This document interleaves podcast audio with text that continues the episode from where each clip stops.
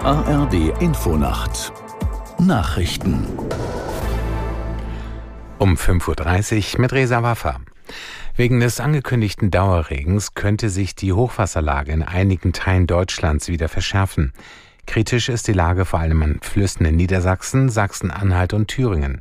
Aus der Nachrichtenredaktion Bastian Brandau. Sieben Landkreise in Niedersachsen haben inzwischen ein besonderes Ereignis ausgerufen, die Vorstufe zum Katastrophenfall.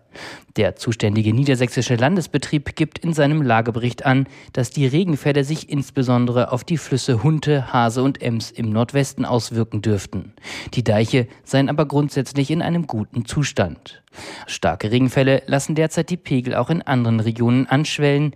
In großen Teilen Oberfrankens steige derzeit das Hochwasserrisiko, teilten die zuständigen Behörden mit. Für die Hochwasserbekämpfung benötigt Niedersachsen inzwischen Sandsäcke aus anderen Bundesländern. Die eigene Reserve von gut 1,9 Millionen eingelagerten Säcken sei mittlerweile abgerufen worden, heißt es vom Landesbetrieb für Wasserwirtschaft, Küsten- und Naturschutz. Man habe aber ungefähr 1,5 Millionen weitere Sandsäcke aus anderen Ländern erhalten vor allem aus Nordrhein-Westfalen, Mecklenburg-Vorpommern, Schleswig-Holstein und Hessen. Die Säcke werden unter anderem benötigt, um Deiche zu verstärken. Nach der Tötung eines Hamas-Top-Funktionärs sind die Gespräche über ein mögliches neues Geiselabkommen zwischen Israel und der Hamas gestoppt worden. Das meldet die israelische Zeitung Haaretz und beruft sich auf arabische Diplomaten. Unter anderem Katar und Ägypten vermitteln, damit ein neues Abkommen zustande kommt. In Beirut im Libanon war zuvor ein führender Hamas-Funktionär bei einem Angriff ums Leben gekommen.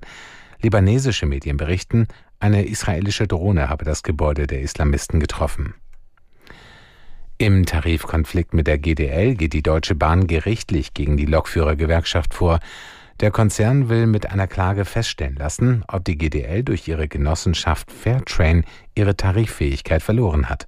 Aus der Nachrichtenredaktion Ronald Lessig. Hintergrund ist demnach, dass die Gewerkschaft eine Genossenschaft gegründet hatte, die als Leiharbeitsfirma für Lokführer in Aktion treten soll. Sie sollen dort zu besseren Bedingungen angestellt und dann an Bahnunternehmen verliehen werden. Nach Ansicht der Bahn tritt die GDL damit gleichzeitig als Arbeitgeber und als Gewerkschaft auf. Die GDL hat in der Auseinandersetzung mehrtägige Streiks angedroht. Sie könnten demnach ab kommenden Montag beginnen. Die GDL will damit vor allem geringere Arbeitszeiten bei vollem Lohnausgleich durchsetzen. Das Wetter in Deutschland.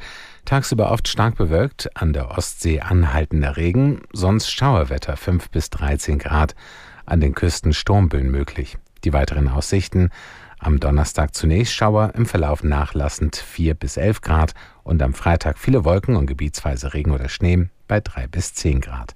Das waren die Nachrichten.